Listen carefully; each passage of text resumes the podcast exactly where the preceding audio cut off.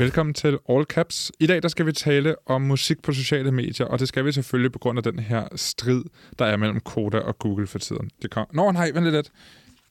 Jeg vil gerne starte programmet sådan her, kommer jeg i tanke om. Øhm, fordi det er jo en lidt svær... Øhm, det er en lidt svær ting at finde ud af det her. Hvad fanden er det for noget? Så derfor har jeg øh, fået hjælp af en af vores gode venner. Han hedder Jens. Han forklarer problemet sådan her. What? Ved du, hvorfor man stort set ikke kan finde noget dansk musik ind på YouTube mere? Er det ikke lige meget, at vi ikke kan høre dansk musik ind på YouTube mere? Nej, det er da ikke lige meget, fordi så kan jeg ligesom ikke høre Barbie Girl mere. Så vidt som jeg kan læse på internettet, så er det fordi, det er noget med noget ophavsret ind på YouTube, hvor det er, at de er blevet lidt uenige omkring, hvordan det er, man skal tjene penge ind på YouTube til dansk musik. Så derfor er de ved at slette en hel masse af sangene lige pt. ja, det var Jens 05, øh, som forklarer her, hvad det er, sagen går ud på. Og øhm, Ja, hvis jeg lige selv skal sætte nogle ord på det, så er det, det vi skal tale om i dag, det er musik på sociale medier.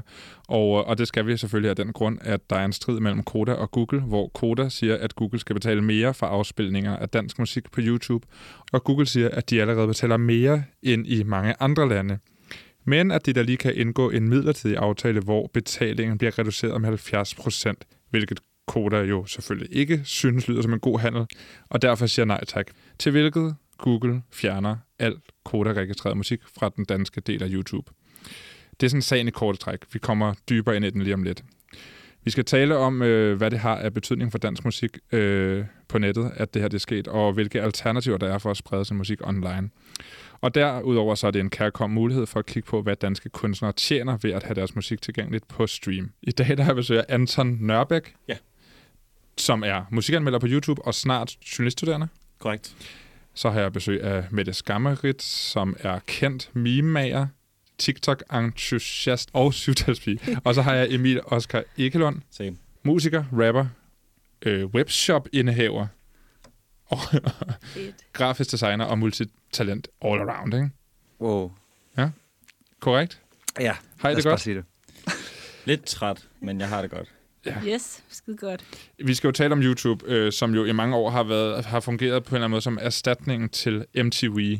På en eller anden måde. Altså det her med, at man, øh, man brugte det som jukebox, når man holdt fester, og så satte man musik på der, før de her streamingtjenester som Spotify, Apple Music og alle de andre kom.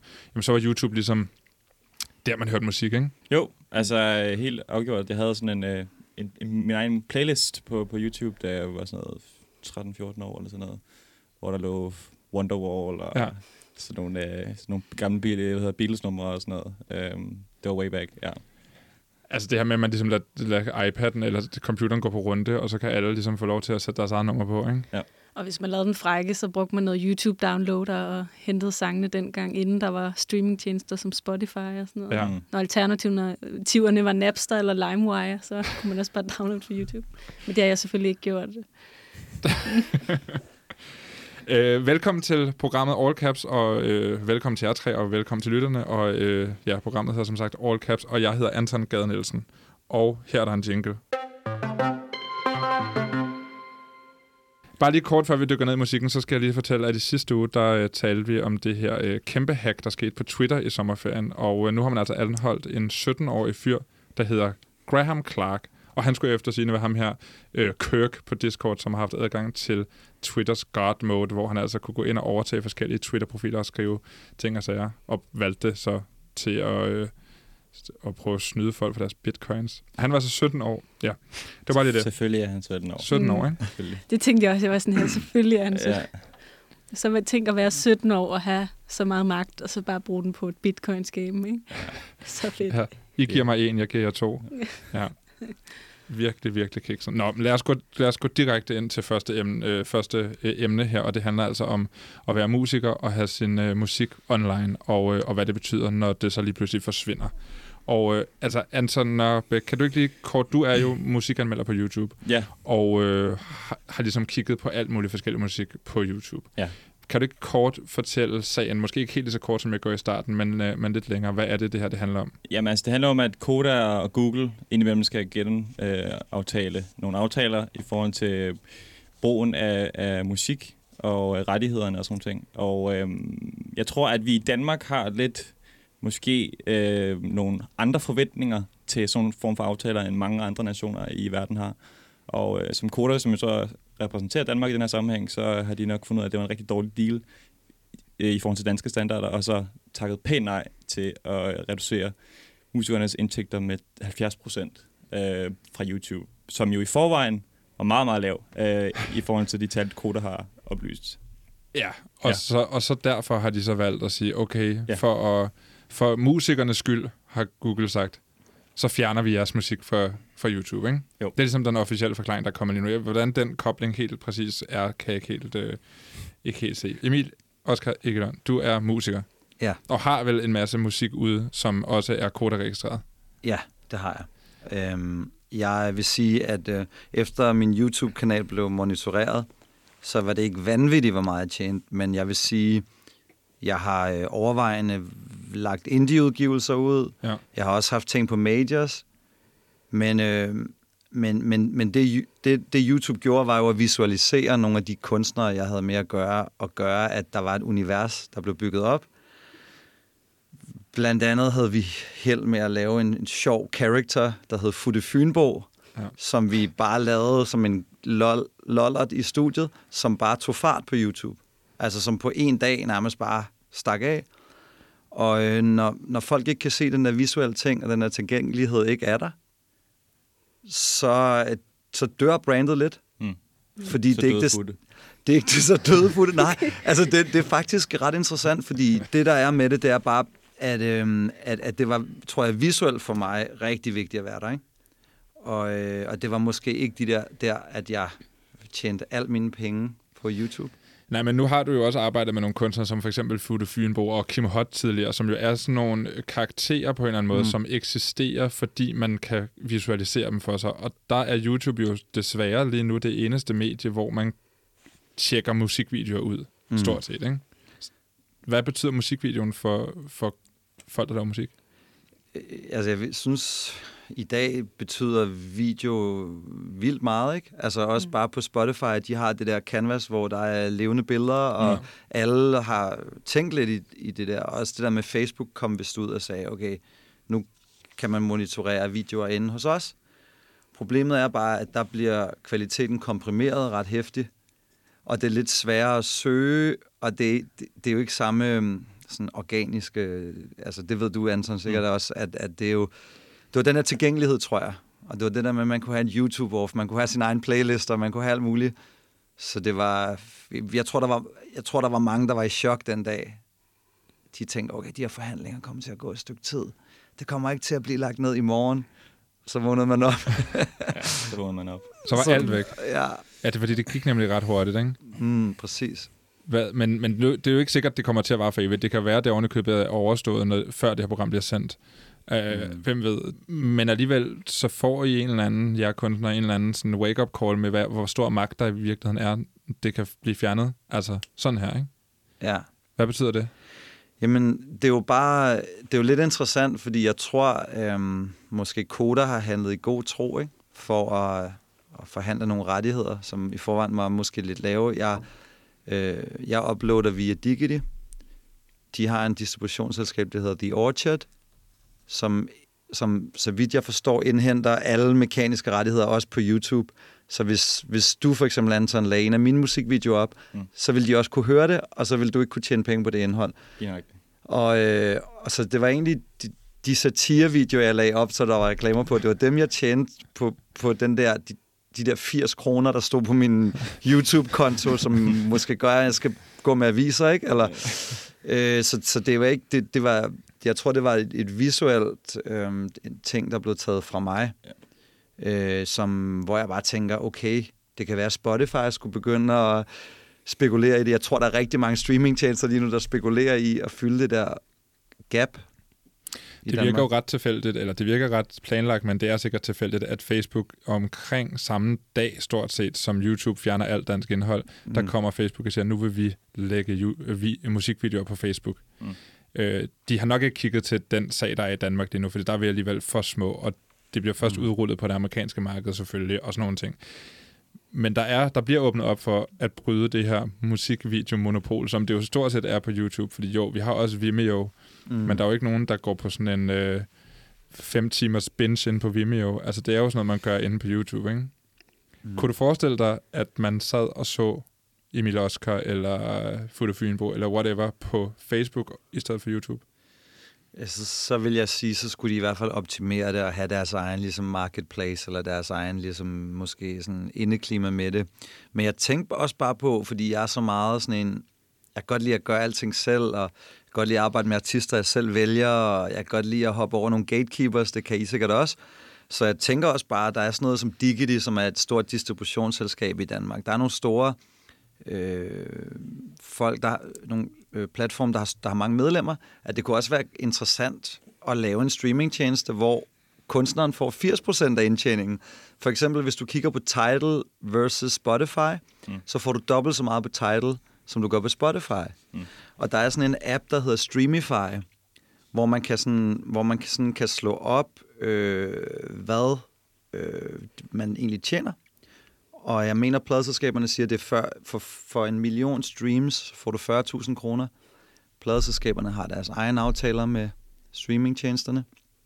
Så når du kommer som indie-artist, og når du, Anton, lægger smørsangen op, som bliver et kæmpe hit, så det skal hedde Det Bobler eller et eller andet, ikke? Så, øh, så står der her for sådan, hvis man så siger, okay, den er blevet spillet 10.000 gange, så får du 60 dollar på Apple Music, og så får du 43 dollars på Spotify, og så får du 70 på Tidal. Og det er lidt den samme øh, opgørelse, som Koda har lagt ud det her, hvor man kan se, altså... Øh, og jeg ved ikke, om der er nogle speci- altså, ved du det, e- Emil, er der specialaftaler igennem Koda, end, end, end det, du kan finde frem til der på den app? Nej, jeg ved bare, at, øh, at, at det, det, det, det er lidt forskelligt, hvad for nogle aftaler, der bliver lavet. Og jeg tror, at hvis du som indie-artist skal tjene penge på det, så skal du sådan måske konsistent drop godt indhold, der får en masse opmærksomhed. Fordi øh, så det er jo, du bliver ikke ved med at få de der millioner af streams. I forhold til sådan nogle specialaftaler, så havde jeg for eksempel, for noget tid siden havde jeg UC Music, fordi jeg fik det gratis gennem mit, øh, mit tv-abonnement. Men så blev jeg lidt frustreret over, at der, ikke var, der var nogle sange, jeg ikke kunne finde derinde. Og så tjekkede jeg lidt rundt på markedet, og så endte jeg på Apple Music, fordi der kunne jeg få tre måneder gratis, og så var jeg der i noget tid. Øhm, men der blev jeg irriteret over, at jeg ikke kunne lave playlister sammen med mine venner og sådan noget, som er noget, jeg benytter mig af. Ja. Så hoppede jeg over på Spotify nu, som er der, hvor jeg er nu, og der lagde jeg bare mærke til nogle bestemte ting i forhold til det der med at have aftaler. Lagde jeg, jeg lagde mærke til, at der var nogle bestemte kunstnere, danske kunstnere, som ikke blev pushet på for eksempel UC Music og på Apple Music, og det var sådan en kunstner som Faustix, og sådan en kunstner som, eller en gruppe som Sukkerchok, og virkelig meget Nick J. Så jeg kan sagtens forestille mig, at der er virkelig mange pladeselskaber, der har taget op til Spotify i Sverige og lavet nogle specialaftaler om at få pushet nogle ting, og så på den måde få flere afspilninger ved at komme på flere playlister og sådan Mhm. noget. Wow. Ikke? Sådan noget, der er meget af. Altså, rigtig meget af sådan noget der. Ja. Præcis, ikke? fordi jeg forstod ikke, hvem der er, der gider at høre Faustix, altså no offense, men altså sådan... og så skulle jeg bare pushes det på næsten alle mine playlister, når jeg ikke hører noget, der minder om sig Faustix, ikke? Altså det der, hvor der er for neden, så spiller den noget, den selv har fundet på. Ja, mm, ja, præcis, men også bare det der jo daily mixes og sådan noget, ikke? Altså, den, de kom bare på mange flere playlister der. Men kan du sige lidt om det, Anton Nørbæk? Ja, altså i forhold til, nu kan jeg sådan, i forhold til kunstnere og sådan noget, så tit for eksempel vil jeg lægge mærke til, at på Spotify, og, men også særligt på Instagram, at nogle af de her nye kunstnere, som øjensynligt kommer ud af ikke noget, øh, lige pludselig er helt vildt promoveret. Og det tænker jeg er sådan en øh, pladselskabsmanøvre, ikke? Og så de ligger på de rigtige Spotify-playlists og sådan noget, new release radar og alle sådan nogle der ting. Øh, ja. Det synes jeg, jeg ser ofte og hyppigt. Det er den nye P3-rotationslisten. Ja, det er det smart. Emil, Oscar, nu, nu efter det her, der skete, så lavede du en Facebook-gruppe. For det er ligesom det, man gør, når der er krisetider. Så laver man en Facebook-gruppe, hvor man samler nogle folk og snakker om det, ikke? Hvad, Ja. hvad er det, du har lavet for en Facebook-gruppe? Jamen, det er for, øhm, for, for enlige møder, og nej, jeg, øh, hvor vi snakker om broderi og sådan Nej, øh, hvad hedder det? Jeg havde bare sådan en, der, der er sådan mange grupper for, øh, hvor man kan pushe sine ting og sådan noget. Jeg tænkte bare, at jeg gad godt, at producer og sangskriver kunne snakke om deres rettigheder. Så jeg havde lavet en gruppe for sangskriver og producers rettigheder, hvor man også kan promovere sine ting, men man måske også kunne snakke om, øh, hvordan gør man, når man er i studiet? Hvordan kan man sikre sig sine rettigheder? Hvordan kan man lave gode kontrakter? Hvordan kan man lave gode aftaler? Hvordan kan man hype sin, sine ting? Hvordan kan man også komme med alternativer, når der sker sådan noget her? Altså, jeg gad godt at have en tænketank, hvor, hvor, hvor folkene kom lidt på banen, for der er så mange indie-udviklere, altså det, det er vi jo også på en eller anden måde her, ikke? om det er memes, eller om det er kommentarvideoer, mm. så er det bare interessant at, at, at få folk til at join sig, og så sådan sige, okay, altså hypotetisk set kunne man få fat på en eller anden badass koder, og så bare sige, okay, nu laver vi sådan den der drømmeplatform, hvor, hvor, hvor, hvor folk får 80% af overskuddet, hvor det bare er logistiske ting, der skal betales og sådan noget. Det kunne være ret vildt at lege med den tanke, ikke? Jeg ved godt, det er jo en utopi, altså, men man kan i hvert fald snakke om, hvad man kan gøre, ikke? Jeg ved, der er mange, eller der er nogen, der arbejder på platform, der skal være udfordringer til YouTube, men som kun er annoncørbetalt ud indhold. Ja. Øhm, og så er det lidt, hvem gider betale for det, eller hvem gider se udelukkende sponsoreret indhold. Ikke? Altså, så er det så annoncørerne, der skal betale. Wow, ja. ja. Så det er altså, øhm, der er mange, der prøver at bryde ud af den der. Ikke? Ja.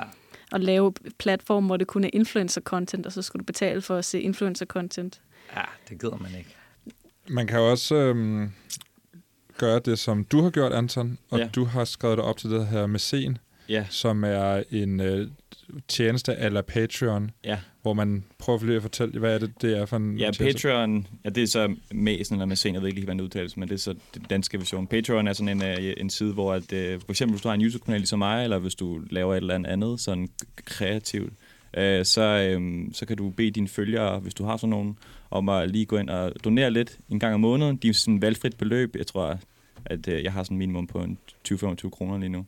Øhm, og så til gengæld får de så noget eksklusivt indhold, som ligesom ikke ender inde på YouTube-kanalen, som jeg går og pynser lidt på lige nu. Lige nu er der ikke noget indhold, nu er det bare, lige nu er det bare don- gratis penge. Ligesom OnlyFans også. Ja, ligesom OnlyFans. og på den måde er det sådan lidt øh, lummert, ikke? men det er det ikke. Det er bare øh, meget Altså, sobert. jeg vil gerne sige, Fie Lausen er jo kommet på OnlyFans, som er så det her crowdfunding Hun er abonnement, den- nemlig. Og hun har lige købt et, et Rolex til 80.000 flexer hun lige på Instagram. Så der er penge i øh, de der crowdfunding. Så du skal lave sådan en, hvor du øh, reagerer på Fie Laursens nye sang, imens Ja. du er nøgen. Ja, det kunne være sådan noget der. Ja. Ja. Ja, det, vil, det vil være sygt meta, det vil kunne det eller andet. Ja. Ja. Klart.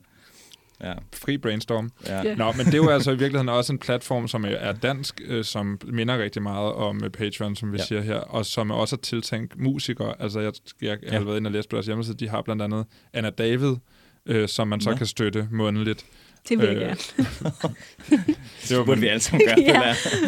det, er jo det er i hvert fald øh, det er i hvert fald en måde at sikre fast indtægt på som øh, kunstner eller YouTuber eller whatever, ikke? Ja. Nå, men lige, hvis vi lige ridser op de her, altså, øh, fordi det, det, der jeg synes, der er interessant ved den her sag, det er jo både, at det, der, det er spændende, at der sker noget med lille Danmark i det store tech-verden, men det er også det her med, at man får et wake-up call for, hvad er det egentlig, musikere tjener på de forskellige streamingtjenester. Og den øh, oversigt, som Koda selv har lagt ud, det er, at øh, altså per 1000 afspilninger, der tjener, øh, der, der betaler streamingtjenesten det her beløb, og det skal jo så fordeles sikkert til alle dem, som har Koda-rettigheder i det nummer. Men altså Spotify giver 8,8 kroner per 1000 afspilning. Spotify Free, som er det, du kan få gratis, hvor du så skal lytte til reklamer en gang imellem, de giver 0,0 kroner og 9 øre. Eller 90 øre må det være. 0,9 kroner. Apple Music giver 26,6 kroner per 1000 afspillinger. Tidal giver 14,6. TDC Play 17,4. Og YouTube, altså det, hvor Ekstrabladet på baggrund af nogle af de her ting, som Koda har udgivet, har regnet ud, at det er 2 kroner per 1000 afspillinger. Og det kan så variere alt efter, hvor mange ting du har lagt op, og hvor populær din kanal er, og alle mulige ting, som er svære at sige. Øh, TikTok og øh, Facebook Koda i gang med at lave aftaler med, men der ligger ikke nogen øh, faste beløb der. Men man får selvfølgelig nogle penge, når ens musik bliver brugt. Men hvilken aftale det er, den er lidt svær at regne ud. Det, det øh, ved det kan Koda i hvert fald ikke oplyse lige nu. Mm. Men det giver jo på en eller anden måde et incitament for at vælge den øh, streamingtjeneste, som er bedst for kunstneren. Eller hvad? Hvad tænker I? Ja, helt klart. Altså, jeg har da kraftigt overvejet at skifte til Apple Music. Der har jeg også haft i en kort periode, netop fordi jeg skulle høre noget Frank Ocean en gang for nogle år tilbage. Ja. Øhm, fordi de betaler godt. Jeg kan ikke lige overskue UC, fordi at der, er sådan, der ligger ikke det hele, som vi også snakkede om tidligere. Og sådan noget der. Men Apple Nej. Music kunne jeg klart overveje. Der er mange boks på UC. Altså. Ja. Det er ret tit, der er Ja. fejl derinde. Men ellers fungerer det fint som en gratis tjeneste, i forhold til, at de også betaler meget. Ikke? Ja. Så. Ja.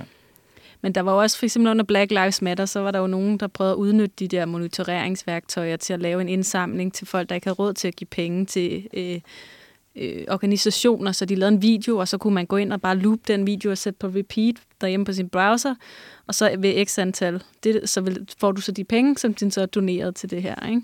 Men når det er så lavt, så er det også sådan lidt, giver det overhovedet nogen mening at gøre sådan noget. Ikke? Altså, din elregning bliver højere, altså så kunne du lige så godt bare donere nogle penge.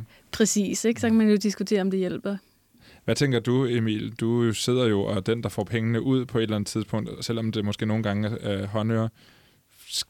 Har vi et ansvar som forbruger af musik til at vælge det, der, der betaler jer bedre eller bedst?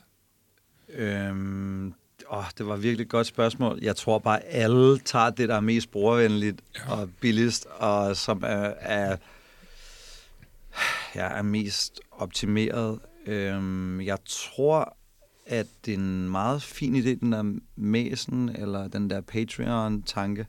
Men man kan, altså jeg har fået meget ud af også det personlige ting nogle gange ved, ved kunstnerne, ved de selv organisk interagerer med folk, og det, det er jo, man siger jo, altså music sells everything, anything else but music. Mm. Altså det, det, det er jo merchandise, det er sponsoraftaler, det er whatever, men det har man ikke som lille indie-artist, vel? Så der er en stort incitament for at lave Futte Fynbo kontra Tomrum, eller hvad jeg ellers laver. Med min, ja, øh, så jeg synes ikke, for, jeg synes forbrugerne har et ansvar til at tænke over det, og måske gøre noget og komme med alternativer, og ja, hvis, øh, hvis det stod til mig, så, så ville man jo alle sammen være på title, ikke? men de har jo også, øh, de er jo vist nok lidt dyrere end de andre også at bruge. Altså ifølge Kodas oplysninger, så er Apple Music bedre end Tidal for okay. kunstneren. Okay, jamen så vil jeg sige, at Apple er vist også ret gode... Øh, altså jeg tror, øh, jeg har flere venner, der taler godt om det, ikke? Ja, okay. Hvor jeg, ikke, hvor jeg tænker sådan, at Tidal, det... Jeg, altså, jeg, ideen, jeg, jeg ved ikke, hvorfor det er højt, fordi det er også højere kvalitet af sangene. Det, det er sådan en mm. musik fejnsmækker ting. Hvis du har gode højtalere, så, så ligger der en mindre komprimeret sang der og sådan noget. Det var også det, at blive irriteret på UC Music, hvor lydkvaliteten er, er særlig god, selvom man skruer den helt op. Der er Apple Music. Det var også noget af det, som folk lister som en af de gode ting, nemlig. Jeg tror også, der ligger musikvideoer på Apple Music, i hvert fald øh, der lig- noget af det. Altså. Der ligger også interviews og sådan noget. Der er meget video inkorporeret i Apple ja. Music også. Eksklusivt indhold, altså det Præcis. har de helt klart en del af. De har også aftaler med Dr. Dre og ja, sådan nogle De har også sådan nogle, sådan nogle radiointerviews med, så er din kunstner, så sidder de og leger mm. gammeldags radio, og så sætter de noget på, ikke? så du kan sidde og høre fire timer, hvor de bare sætter musik og forklarer, hvorfor de synes, det er fedt. Så på den måde er Apple Music meget chill. Spændende. Nå, men det må vi lige tjekke ud. Mm. Det skal heller ikke blive en reklame for Apple, det her, men altså, deres telefoner er også rigtig gode. Men det er, hvis, jeg vil gerne sige, at det værste ved at have, ikke at have Spotify, det er slutningen af året, når de der lister kommer ud, og for at man kan se, hvor meget man har, ikke? Altså som en, der først lige er kommet på Spotify, så er man sådan, jeg vil også gerne vide det. Ja. Men det er kun sjovt for en selv, skal man huske. Man skal ikke, man skal lade mig dele det op ja, det er Instagram story. Det er det. Selvom jeg sikkert selv har gjort det, så skal og man lade være med det lad os øh, blive på YouTube, men hoppe videre til, øh, til næste emne. Og det er jo dig, Anton Nørbæk, fordi du har, du, er, du har en kanal på YouTube, hvor du ikke lægger musik op, men du har lagt anmeldelser af ja. musik op. Kan du lige prøve at forklare, hvad er det, hvordan er det, din video har været indtil jo. for nylig? Jamen, øh, det jeg gør, det er, at jeg laver sådan nogle øh, live-anmeldelser ved det, så kalder jeg reaktionsvideo, fordi det er ligesom det, som er ligesom... Øh, få folk til at klikke, fordi det er sådan en gængs ting på YouTube, det er sådan en trend på YouTube, man reagerer på alt muligt, altså ikke kun musik, alt muligt mærkeligt. Uh, det er en kæmpe trend, YouTube-trend. Og så uh, hører jeg en eller anden ny sang, det er primært hiphop, jeg, jeg beskæftiger mig med, også lidt forskelligt, men primært hiphop. Um, gerne noget dansk, hvilket jo er ærgerligt, kan man sige, for, uh, for nuværende tidspunkt. Men um, ja, så hører jeg en eller anden ny sang, en ny single for første gang, og så tager jeg mine, mine følgere med på rejsen, uh, og så snakker jeg lidt om, hvad jeg synes om det givende stykke musik bagefter. Um, ja, det er det, jeg gør, pretty much. Og så nogle gange, så gør jeg også helt, gennem et helt nyt album, som som regel tager øh, lidt længere tid. Det, det, ja. Men ja, det er også rigtig sjovt. Det, det er, synes jeg, en større oplevelse for mig selv, og for, jeg tror også for mine følgere. Men det er jo helt udelukket nu nærmest, hvis det skal være dansk i hvert fald. Der er sådan øh, altså 40 minutter lange videoer på din kanal, ja. ikke? Jo, nogle af de længste, de, de lige er passeret 40 minutter. Ja. Men du blev også ramt af denne her strid mellem Koda og Google, som øh, gjorde, at fordi du har brugt musikken ja. i dine videoer, for, så man kunne høre det sammen med dig. Ikke? Lige nok. Men det er jo så gør, det er, jeg, jeg er jo ikke kæmpe idiot. Jeg lægger ikke hele sangen op. Øh, jeg klipper lortet i stykker, sådan, så man ikke får en fuld sangoplevelse. Også for at undgå, at mine videoer bliver blokeret, fordi det gør de indimellem, øh, hvis der er for meget musik. Øhm, og så skal jeg redigere det forfra. Det tager rigtig mange timer, rigtig meget arbejde. Øhm, men ja, så, ja, så klipper jeg det i stykker, øh, og så får vi sådan en live-reaktion der. Yes. Og det kan du ikke gøre. Det kan jeg ikke nu, fordi at, øh, tit er den jo, har den jo, algoritmen har fundet ud af, at der ligger noget musik, som ikke er mit. Øh, det har den jo fundet ud af. Hmm. Så indtil, indtil jeg i, i, i slutningen af sidste uge, der var det jo bare, det kan vi se, du har, det får du ikke nogen penge for. Mm. Øh, ikke fordi jeg fik nogen penge til at starte med overhovedet, jeg har ikke reklamer på min video bevidst. Men, øh, men nu, er de, nu er de så valgt at fjerne øh, rigtig mange af dem, en god tredjedel af dem, jeg har. Jeg har cirka 150, havde 150 videoer op på min kanal, nu har jeg lige knap 100, ikke? Så, Mm. øh, ja.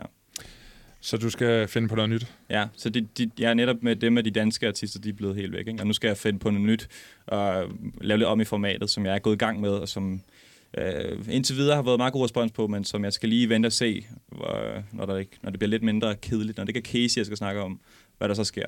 Øhm, ja. Ja. Der må være andre YouTubere, som, som laver noget lignende, som muligvis har været ude for det samme problem. Altså, når man bliver stor nok på et tidspunkt, så kunne jeg også godt forestille mig, at der kommer mere fokus på ens kanal, og var sådan, hey, du ejer jo ikke det her musik. Så hvad, hvad gør de store, måske amerikanske YouTubere?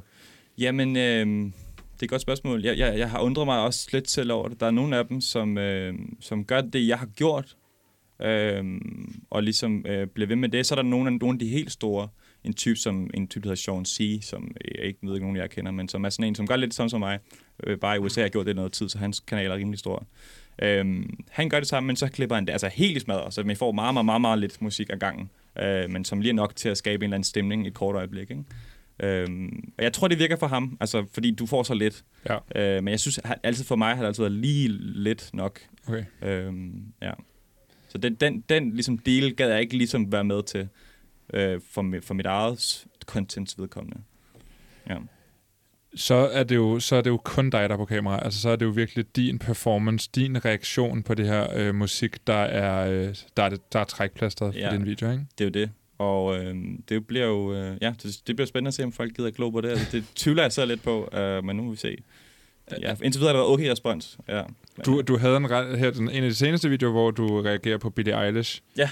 Der har du jo også en ret fed reaktion. Altså, der kan man sige, der, Ja. når musikken er god, så spiller det, jo det det. kan man sige. Men hvis, hvis, nu er musikken heldigvis rigtig god lige det øjeblik der. Øhm, og, men hvis den så ikke er, eller hvis jeg synes, det er sådan lidt med, eller en eller anden lidt uh, tør oplevelse, så kan det være svært, du ved, lige at finde en rigtig grimasse frem, eller lige sige det rigtige, eller lige ja, have det rigtige, den rigtige mimik, eller whatever, ikke? Øhm, det er lidt en act, altså det er ikke en act-act, fordi det er jo reelle følelser og udtryk at gøre, men det, man skal alligevel lige skrue det lidt op, ikke, for at peppe den op. Jeg er også blevet kritiseret for at være lidt tør i det indimellem. Øhm, så det er jo også sådan en ting, man skal have med, ikke? Du kan gøre sådan, ligesom de gør med den der Happy Birthday-sang i film og sådan noget. Den er jo også underlagt copyright-rettigheder. Så ændrer de lige en enkelt tone, eller lige melodien de sidste tre, Nå, så du ja. kan bare lave din egen version, hvor du bare lige ændrer lidt. Ja. Ja, det kunne jeg selvfølgelig godt. Der var nogen, der skrev, at jeg skulle øh, pitche sangene om, men altså, det, det er for dumt til, så jeg, jeg ved ikke lige. Ja. Hvad, hvad hedder din YouTube-kanal? Jamen, det havde bare mit navn, Anton Nørbæk. Ja. Man kunne også spille hele videoen baglæns, og så kunne folk downloade den, og så, om, og så øh, ligesom Men- vende den om. ja, men så kræver man jo igen noget af brugeren, ikke? Og der var også nogen, der foreslog, at jeg skulle øh, bare mute musikken, og så skulle jeg sådan sige, hvor hen i sangen jeg var, så lægge sådan nogle timestamps op og sådan noget. Men altså, du ved, det bliver sådan lidt... Øh, Det bliver sådan en bog, man havde som barn, ikke? Ja. Nu skal du Ja. trykke på denne her, og Ja. så siger det lyden som en ko, og så... præcis. Ja. Ja. Og det, det er der ikke nogen, der gider. Altså, kun, kun de helt hardcore gider at gøre Du det. kan også synge den selv. Så. Ja, jeg har syngt den bagefter selv, ja. Det kunne være sjovt at gøre, bare for at lave lidt røre og lave awareness om det. Ja, ja. Jo, jo. Altså, man kan godt være, at prøve nogle gimmicks af. Altså, det tror jeg vil blive meget sundt, det er sikkert. Ja. Kunne, kunne du forestille dig at lave den her slags video på en anden platform? Altså Vimeo eller Nej. Facebook? Der er folk, der har sagt, kan du ikke bare lægge det på Vimeo? Eller jeg har en, en, øh, en, kun- en rap- rap-artist, der hedder Karl Knas, han er begyndt at lægge sine videoer op på porno hjemmesider også. Og sådan noget der, som også er jo meget sjovt og en gimmick og sådan noget der. ikke? Men, men jeg tror bare, at jeg har mine fucking, ja undskyld, øh, mine følgere på, øh, på YouTube, ikke? Og jeg, jeg tror ikke, de gider, altså folk gider, jeg kender jo selv, jeg gider ikke rende rundt alle mulige forskellige apps og alle mulige forskellige hjemmesider for at, at se det, jeg gider at se. Men med Twitch, Twitch har, er jeg, øh, har jeg ligesom i pipeline. Det skal ske på et tidspunkt. Jeg mangler bare noget udstyr og lidt noget praktisk. Men Der er det, skal live. Ske. Så er det Der er live. det live, og der er en eller anden grund, det må man gerne bare. Altså, der, jeg ved, jeg kan ikke fort- fortælle jer hvorfor, men der må man gerne bare køre øh, copyrighted musik. og når du har streamet i x antal timer, så kan du også øh, gemme videoerne på din platform. Kan man det? Ja. Okay. i højere Nice. kvalitet end YouTube. Okay. Vildt nok. Wow. Men det, det vil jeg gerne. Det, det kan være, du bliver også, øh, Twitch-streamer. Twitch-streamer. Den første Twitch-musikanmelder-streamer nogensinde er i Danmark. I Danmark, ja, i Danmark. Hvad, hvad har dine, øh, dine følgere, abonnenter, fans, har de kommenteret på det? Har de sagt noget i forhold til det her? Ja, altså for det første så lavede jeg jo en video, hvor jeg var meget øh, berørt af situationen, Ja. og var faktisk meget ked af det og frustreret over det, der skete, fordi at så mange timers arbejde bare var lige røget ned, lige ned i toilettet. Ikke? Øhm, nu har jeg lidt mere sobert blik på det, vil jeg sige, og nu har jeg prøvet mig lidt noget nyt, og folk er positive, men som jeg også sagde lidt tidligere, jeg ved ikke ligesom, øh, når jeg bliver ved, nu har det så lige været Casey her i weekenden, ikke, som er en stor ting, og rigtig mange har tunet ind, ikke? men jeg ved ikke lige, i næste uge, når det ikke lige er Casey, om de gider så fortsætte med at sende noget, ikke? Når, det bare, når jeg bare snakker, og der ikke er noget musik, der skal ligesom underholde dem også. Øhm, det tvivler jeg lidt på, hvis jeg skal være helt ærlig, og det, men jeg ved det ikke, jeg synes, ja, det er svært at sige, om sådan helt konkret. Jeg håber, de er trofaste. Ja, det håber jeg også. du er der er dygtig til det i hvert fald. Tak. Det synes jeg. tak. Nu har vi snakket om YouTube som monopol, og det her med, altså, hvor, hvor man oplever musik, og vi har jo selvfølgelig alle streamingtjenester, dem har vi ligesom taget ud af, ud af kabalen her, fordi at vi snakker om det visuelle også lige her i forhold til YouTube. Og så er der jo også alternativer, som altså mest for kunstneren i virkeligheden, det her med, at man kan bruge sange i Instagram stories, hvor der kommer det her, hvor der ligesom kommer tekst på. Ikke? Man kan begynde snart også at bruge musik i Snapchats. Så er der jo hele TikTok-tingen, mm. som jo, hvor musik ligesom er en grundessens, fordi det startede med at være den her Musical.ly-app, hvor man dansede til noget populær musik, ikke? Me- Mette Skamrit, du må hellere tage over. Ja, altså TikTok kan man jo sige er et enormt lydbåret medie, ikke? Altså et socialt medie, fordi ja, så der er også på YouTube, og der er også andre steder, men for eksempel hvis du kigger på Instagram eller Facebook, så er der ikke brug for, at du har lyden slået til for at være der. Det er faktisk ofte, man faktisk slet ikke har lyd på, ikke? Men modsat det, så på TikTok kan du ikke få 100% udbytte af det, hvis du ikke har lyden slået til. Så lyd er en kæmpe element derinde, og de har jo det her kæmpe lydbibliotek, hvor der er adgang til en masse lyde fra kunstnere, musik og sange, men så kan folk også lave deres egen lyde, og du kan bruge andres lyde, altså real lyde og sådan noget. Øhm, og det vi også oplever med TikTok lige nu, det er, at de skaber faktisk øh, de næste hits, fordi du gang på gang, ofte så er der mange, der bruger den samme lyd, så du gang på gang bliver eksponeret for den samme lyd. Øhm, og det gør, at du bliver nødt til at høre den fulde version, for du kan maks høre et minut derinde. Øhm, så der er virkelig mange. Hvis du kigger ind på for eksempel Spotify i Viral Top 50, eller bare på den standard Top 50, så vil du se sådan 5-8 sange, der rent faktisk stammer fra TikTok med deres popularitet, fordi folk hopper ind på streamingtjenesterne for at høre den fulde version, ikke? Og nogle gange er det sådan lidt buzzkill, fordi hvis du, der er mange remixes for eksempel, der bliver populære, og de lægger på YouTube, og så går man ind for at høre fuld version, og så er det halvanden minut, eller så er det to minutter kun, ikke? Og så er der mange, der føler sig snydt af det. Er det fordi, der er folk, der har spekuleret i at lave et remix, som skulle gå viralt på TikTok? Der er, det med nyhed er jo ikke rigtig en effekt på TikTok. Du, der, vi ser ofte mange gamle sange, der går viralt. Det handler mere om, at de har en mere dramatisk effekt, de der du benytter dig af dramaturgi i musikken, hvis man kan fortælle det sådan. Altså, der skal ske et eller andet spændende, så det er ikke så meget, om en sang er ny og hip. Det er mere, om den er sjov at høre på, ikke? Og, og prøve at forklare, hvordan en sang for eksempel kunne blive brugt. Altså, det, der skal være et eller andet break, eller et eller andet øh, drop, eller nu siger jeg musikfagtermer, som jeg ikke har styr på, men sådan et eller andet, som ændrer sig i musikken, hvor der så sker en eller anden ting i videoen, ikke? Jo, præcis. Altså, det hotteste sang lige nu, det er et remix af en gammel Taylor Swift-sang, der hedder Love Story, hvor der er en, der bare på et tidspunkt lavede en dans, hvor han skubber, satte sin kamera på sin skateboard og skubber den, og så står folk og danser.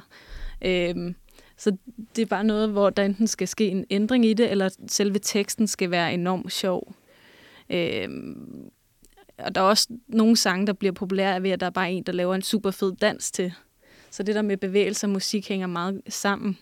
Øhm, Og øh, hvis man nu sidder som kunstner, Emil Oscar mm. Egelund sidder herovre, og øh, har fået fjernet alt til musik fra YouTube, nu er det TikTok. Altså, hvordan skal, skal, kan han selv gøre noget, eller skal det ligesom være brugerne, der selv begynder at lave indhold på et, et nummer? Altså, hvis bare du får eksponeret sangen nok gange, så hvis nu øh, du, Emil, gerne vil have et hit, så vil jeg faktisk anbefale, at du laver en video selv, hiver 10-20 af dine venner ind til også at lave den samme video igen og igen, så skal den nok dukke op i folks feeds lige nu. Øh, og så er det sådan, man får... Der bliver noteret. Ja. Jeg tager, tager noter her. Ja, ja, altså jeg ved, der er mange pladeselskaber, der er begyndt at tænke det der TikTok ind, fordi at der er simpelthen så mange penge i det. Øh, hvis du har en sang, der går viralt, og man ser det famøse Drake prøver at gøre det, ikke? og laver en, en virkelig grim dans til. Øh, Men starter det så på TikTok eller på YouTube? Er det inkorporeret i musikvideoerne, eller starter det ind på TikTok? det er jo det, altså sådan, du kan jo betale TikTok for det, der hedder hashtag challenges. Så har de sådan en stor gruppe af store influenter, øhm, som de øh, sender de her challenges ud til og siger, kan I ikke lave noget til den her sang, og det, det her, det er den. Og så siger de, nu trykker de go, og så kommer det ud, og så bliver, øh, favoriserer algoritmen det. Mm. Ja. Så Som, det, er, som er bundet op på et nummer. ja, præcis. Ja, så det, Nå, det, ja. Ja, det er jo det ikke, fordi influencerne får mere eksponering ud af det. TikTok tager pengene for brandsene, og brandsene får også eksponering, ikke? Så er det sådan lidt en trekants ting, ikke? Men hvis du ikke har de penge, og det er jo enormt dyrt lige nu at gøre det, øhm, så er det bare at lave en virkelig mange videoer, fordi algoritmen prioriterer bare virkelig meget. Med den samme dans. Men en samme dans, eller en ny dans, eller et eller andet. Øhm, Men med det samme nummer, det er vigtigt at slå fast, at det skal være det samme nummer, så den ligesom kan henvise Mm. til de andre, sang, til de andre det, videoer. Ikke? Skal det være dramatisk og weird? Skal det være stilistisk? det skal være meget dramatisk og meget weird, ikke? For eksempel Futte Fynbo, hvis der er en eller anden virkelig sjov linje i hans sang, så tag den, og så bare lave en eller anden sjov video med det. Han har. Læg den på TikTok. Ja, okay. Det er da oplagt. Ja. Men jeg ved faktisk, at TikTok har spekuleret lidt i at inkorporere en streamingtjeneste ind i, sådan så du kan finde direkte hen til den sang. Og høre den hele. og vil- høre den hele ja. nemlig, fordi ja, der er også mange af de her lyde, der går viralt, og sådan en, der virkelig er stor, også lige nu er den, der hedder Mi Pan Su Su Su Su Su Su, som er sådan en jingle fra en russisk morgenmadsreklame, som der er en, der har bare sunget en kopi af, ja, som alle går mok over, ikke? og de kan jo ikke finde det, fordi det er på russisk, så det er jo vildt færdigt at finde de der sange. Øhm, og der er meget en samskabelseskultur, hvor du bygger videre på noget, andre har lavet. Ikke? Så nogle gange har man også oplevet, at de har taget en sang, og så lavet en virkelig dårlig cover af det, og så brugt det for at illustrere noget, der er dårligt. Ikke? Det er på den der Titanic øh, med blokfløjten. er det Præcis, ikke lidt sådan ikke? noget i den dur? Jo, præcis. Eller de har taget en sang, og så har de taget starten af den originale, og så lige pludselig går den over i en indisk version for at lave sådan et vesten, hvordan vesten gør det, og hvordan Indien gør det. Ikke? Ja. Altså, den, øh, Det er en helt meme, den der Indian versus øh, Vesten, er det ikke det? Jo, præcis. Ikke? Altså, så de her sjove covers og dårlige covers, de er jo bare med til at skabe mere eksponering for musikken. Ikke? Okay, så kunne du, øh, Anton, du, er du på TikTok? Jeg var, men jeg blev så træt af det så hurtigt, altså jeg var nødt til at slukke det igen. Jeg havde det i en, ja, måske 4-5 dage eller sådan noget. Øh, hvor jeg sådan var på en halv time, 20 minutter om dagen, og så kunne jeg godt mærke, at det er slet ikke for mig der. Jeg tror også, fordi jeg ikke likede noget, jeg ikke nogen bruger, så jeg tror bare, jeg fik de der sådan standard ting, som er meget, sådan, der er meget, meget seksuelt, og sådan mange, meget unge piger og sådan noget. Du Så var- helt, helt skørt noget. Du var på det, der hedder straight TikTok. Okay, yes, der kan man bare se. Der vidste jeg ikke. Der vidste Der er jeg en masse afkrog af TikTok, Men som jeg har man... fået at vide af mine venner, som jeg ikke synes er idioter, at, at man skal ligesom like, lave en profil og like nogle ting, fordi jo mere man liker, jo mere får man op af sådan noget altså sindssygt uh, grineren content. Du skal træne din algoritme derinde. Ja, men det er som om sådan ligesom Tamagotchi-agtig uh, fodrer den hver dag med likes. Man deler lidt op i det, der hedder straight TikTok og alternative TikTok, hvor straight TikTok er primært unge piger, der danser, og kedelige, altså det, det er dansevideoer og sådan noget, hvor alternative, det er mere folk, der er grimme og viser deres rodet hjem og sådan noget, og laver mere humoristiske videoer, og den der Mi Pan Su Su Su sang. Altså, tror I så også, der måske bliver affødt nogle dårlige sange på grund af TikTok? Fordi sangene også skal afspejle dansene, som skal være let at afkode, som skal være idiotisk. Ja, selvfølgelig. Altså, hvad er en dårlig sang? øh, en, der ikke er god.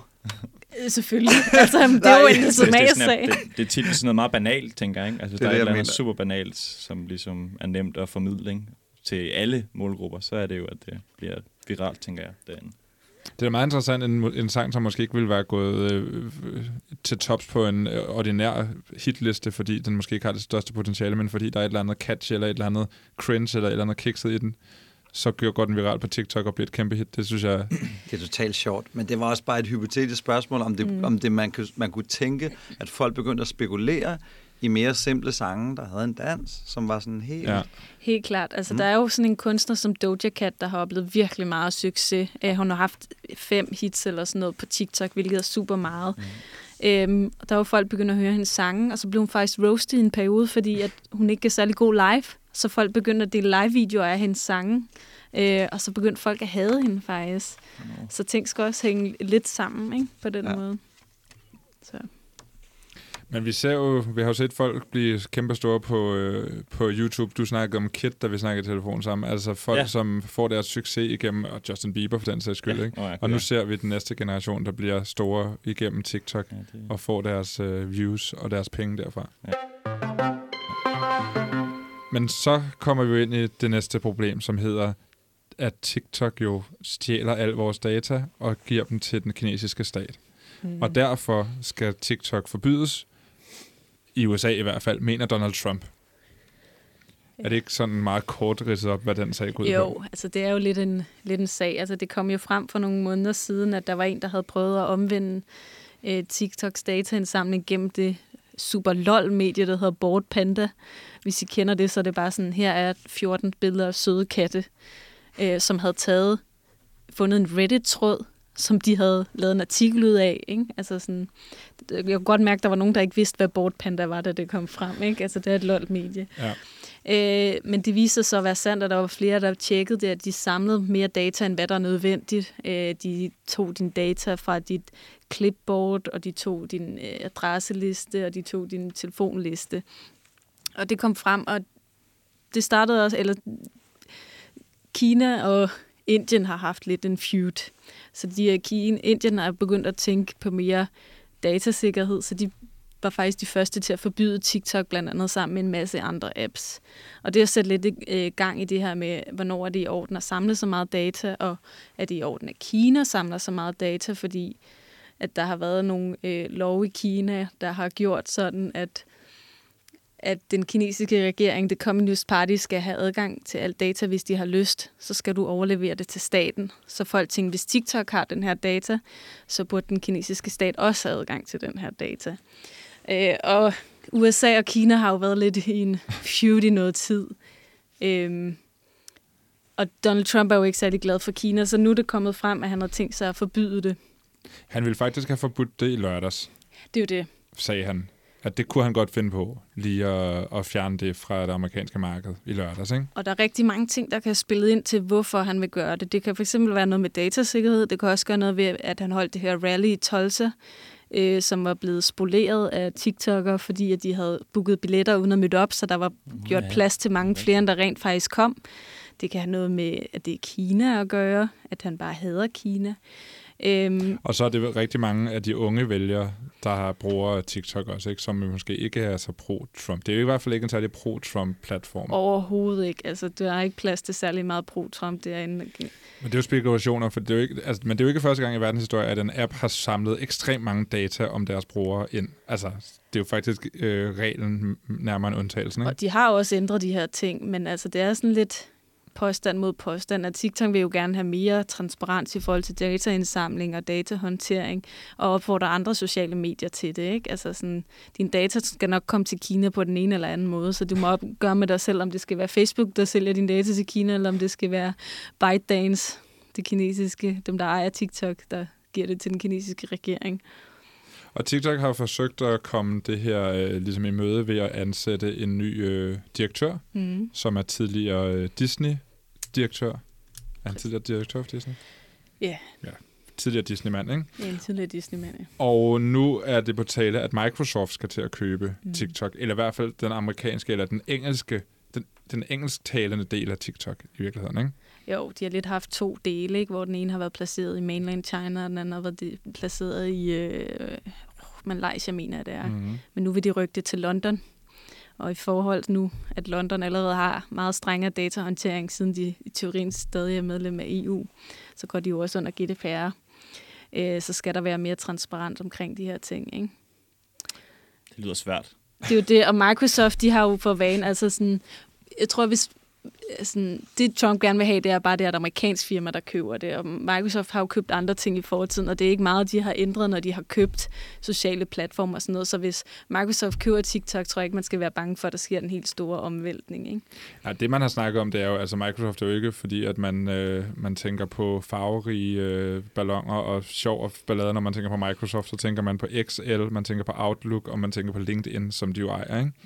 Ja. Øh, så er TikTok jo en, altså en bombe i det økosystem, som, øh, som bliver en ekstremt svær manøvre for dem at administrere på en eller anden måde. De er jo ikke vant til, hvad hvis der er noget nøgenhed, hvad hvis der er noget, nogle pædofile, der kigger med, hvad hvis der er det ene og det andet. Ikke? Det er jo det, der kan blive udfordringen, hvis et, et, et, et firma som Microsoft køber det. Præcis, og noget af det, Trump blandt andet også kan være bange for, det er det der med, hvordan algoritmen vil påvirke de unge vælgere til, om de skal være pro-Trump eller ej. Ligesom man så med, at de russiske trolde påvirkede, at Trump han blev valgt.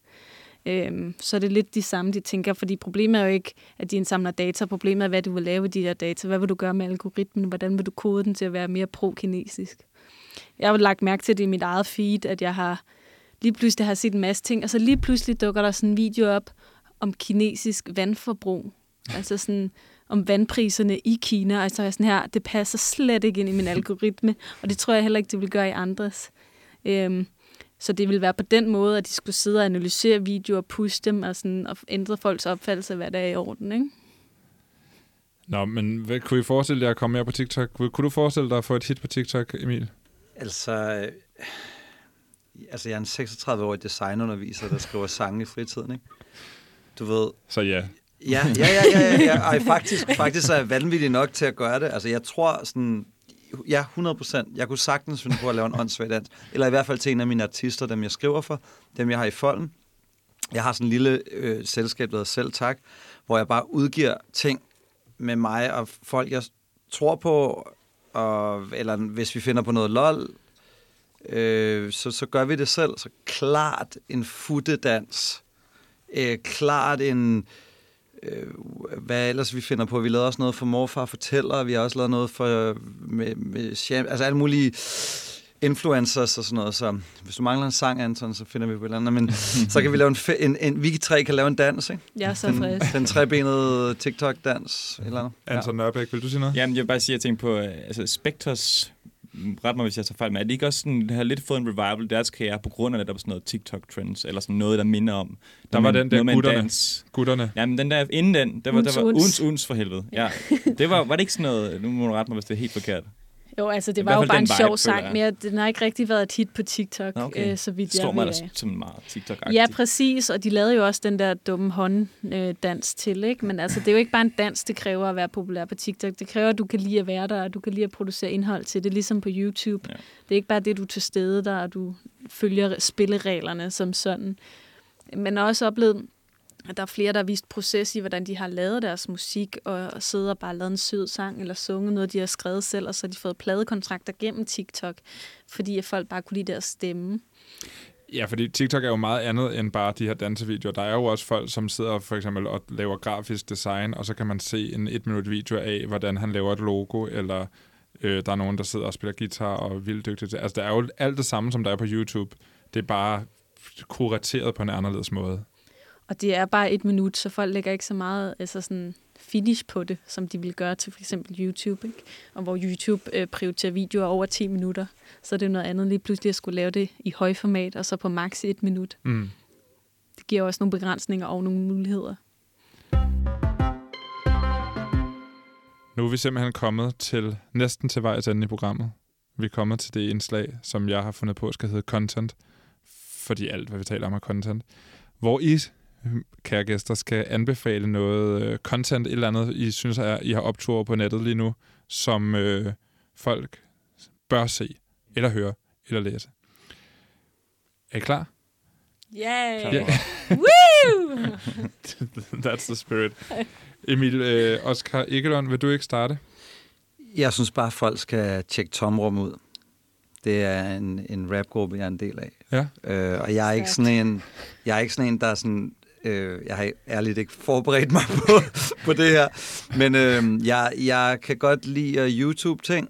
Jeg synes, det er interessant at følge med i, i uh, hele den der Kina-ting, faktisk. ren apropos. Det, jeg kan godt lide at nørde dokumentar, og så kan jeg godt lide en masse rap-nørderier. Så det bliver til noget Vlad TV, og så bliver det til noget af mit eget og mine venners musik. Så Tomrum, mand, det er noget af det rigtige. Det er noget af det rigtige. Det er godt.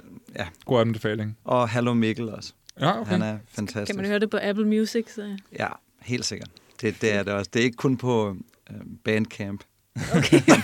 Eller MySpace. Vi er på MySpace. Groove Shark. Ja, det er bare mig Tom er der stadig. Ja, okay. ja, det var det, jeg havde. Det var Fedt. alt.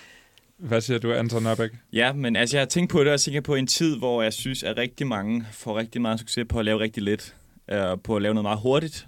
Øh, måske ikke altid skide vel overvejet. Så ligger der en, der er en fyr, der hedder Bill Woods, eller Bill Wurtz. Ja, ja, ja. Ja, som du, ja, der bliver nikket her, øh, som er fuldstændig fantastisk. Han har lavet en video, som hedder The History of Everything, I Guess, mm. som han har taget, som har taget et lille års tid at producere, Ja. ja. som er en øh, sådan lige knap en halv time, måske 20 minutter lang øh, video om, om hele verdenshistorien, Ja. hvor han laver sådan nogle små harmonier og stemmer og sang og sjove, super griner animationer ind, og forklarer hele verdenshistorien. Og han har lavet andet i samme du også hele historien om Japan og sådan noget der.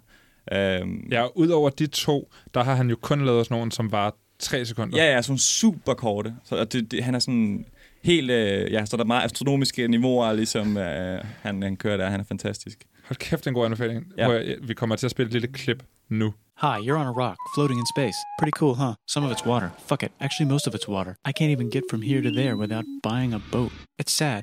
I'm sad. I miss you. How did this happen? A long time ago, actually never, and also now, nothing is nowhere. When? Never. Makes sense, right? Like I said, it didn't happen. Nothing was never anywhere. That's why it's been everywhere. It's been so everywhere you don't need a where. You don't even need a when. That's how every it gets. Det er fantastisk. Det er den bedste YouTube-video, der er. Altså, Ja, ja, det det tror er jeg. den bedste, History of the World. I guess. Ja. Ja. Hedder den. Sindssygt. Mm. Tør du komme efter det med det skammerits? Jamen, jeg kan prøve. Altså, jeg vil gerne øh, anbefale øh, det spil, der hedder øh, Overcooked 2. Så Yes. det er fordi, at jeg øh, under corona er begyndt at spille Minecraft med mine venner. Ja. Øh, nu når man ikke kunne mødes, og så blev vi træt af det, og så prøvede vi at finde et nyt spil. Og så øh, nu sidder vi bare nogle aftener og bare spiller Overcooked 2, som er sådan et ko- Det minder lidt om sådan et gratis Facebook-spil på nogle måder, men du betaler for det. Øh, men det handler bare om, at du skal samarbejde med dine venner om at øh, køre et køkken. Så er der en, der skal koge ris, så er der en, der skal koge fisk, der skal serveres. altså, sidder man så på hver sin computer? Ja, præcis. Så sidder du og chatter. Jeg synes, det er et godt alternativ til det der med, at nogle gange vil du gerne mødes med dine venner, men hvad skal I lave, hvis I ikke har lyst til at drikke øl nemlig? Eller hvis I ikke bare har lyst til at sidde på en kedelig Zoom-samtale eller et eller andet, ikke? Så det er et godt alternativ bare at spille sådan et lidt dumt spil, faktisk. Ja. Øhm, så det er min anbefaling. Det er virkelig en mærkelig anbefaling, men fedt. Overcooked 2. Ja. Så vil jeg, jeg anbefaler en, en video, øh, et interview med Donald Trump, som blev optaget mandags, Jeg tror har jeg. set den her. her. som øh, er øh, et medie, der hedder Axios, Axios tror jeg, det hedder, øh, som har udgivet det til for HBO, som er øh, Jonathan Swan. Det hedder han nok, Jonathan Det er et Swan. meget akavet interview, ikke? Det er så pinligt. Det er så tårrummende. Altså, han er jo en virkelig god journalist. Ja, det og er virkelig dygtig interviewer. Og Donald Trump, han sidder og fitter med nogle grafer, han har printet ud hele tiden. Om, altså det, det handler jo om, om alt muligt, blandt, men blandt andet om øh, dødeligheden i USA under coronakrisen, hvor at øh, journalisten spørger ind til, hvor mange der er døde per indbygger, og Trump bliver ved med at snakke om, hvor mange der er døde per øh, testet. Han kan slet ikke spinde den der. Altså, Nej. han kan slet ikke komme, slippe afsted med den. Det er så tydeligt. Det er så synd for, Det, synd for hele situationen, altså. Ja, det er ikke så sundt for journalisten, synes jeg. Nej, det synes jeg heller ikke. det er virkelig sjovt at se, at Trump bare orker det, eller sådan, ja. Ja. at han ikke bare er gået for det der interview, fordi Det han bliver bare ikke. kørt over. Ja. Det er over en halv time langt, og han sidder undervejs, og der, der er et rigtig, rigtig fint eksempel i den, hvor han, altså hvor, om hvor dygtig journalisten er. For journalisten, han tager ikke noget pis. Der er rigtig mange af de her journalister, som interviewer Donald Trump, som finder sig i alt det her pis, han siger. Donald Trump siger, prøv at høre, før jeg blev præsident, der havde vi engang en test for corona. og så siger, siger journalisten sådan, hvorfor skulle vi også have det? altså, der fandtes corona jo ikke. Nå, nej, nej, men lad mig lige tale færdigt, ikke? Og så begynder han på alt muligt røv. Det er en klar anbefaling. Man kan se den gratis på YouTube endnu. Han er vild. Fedt. Tak fordi I kom. Selv tak. Tak fordi vi måtte komme. Mm. Tusind tak, for at vi måtte komme. Spændende at høre. Det var alt, hvad vi nåede i All Caps for denne her gang. Og øh, hvis du ikke fik hørt hele programmet, jamen, så kan du høre det hele inde øh, på den podcast-app, du nu engang foretrækker at lytte til podcast på. Der ligger det her program, og der ligger en masse andre All Caps og Radio Loud-programmer inde på den podcast-app. Og i beskrivelsen til den her podcast, der kan du tjekke alle de ting ud, vi har talt om. Jeg linker simpelthen til alt, hvad der er blevet anbefalet, og en masse andre ting, som vi taler om. Så, øh, så det er en lille bonusinfo til dem, der lytter til podcast. Tjek linkene ud, hvis I gerne vil øh, se noget af det, vi snakker om. All Caps det er produceret på Enigma og af Enigma, som er museet for post, tele og kommunikation. I redaktionen sidder Marie Høst, Nana Schmidt Nordeskov og mit navn det er Anton Gade Nielsen. Vi ses.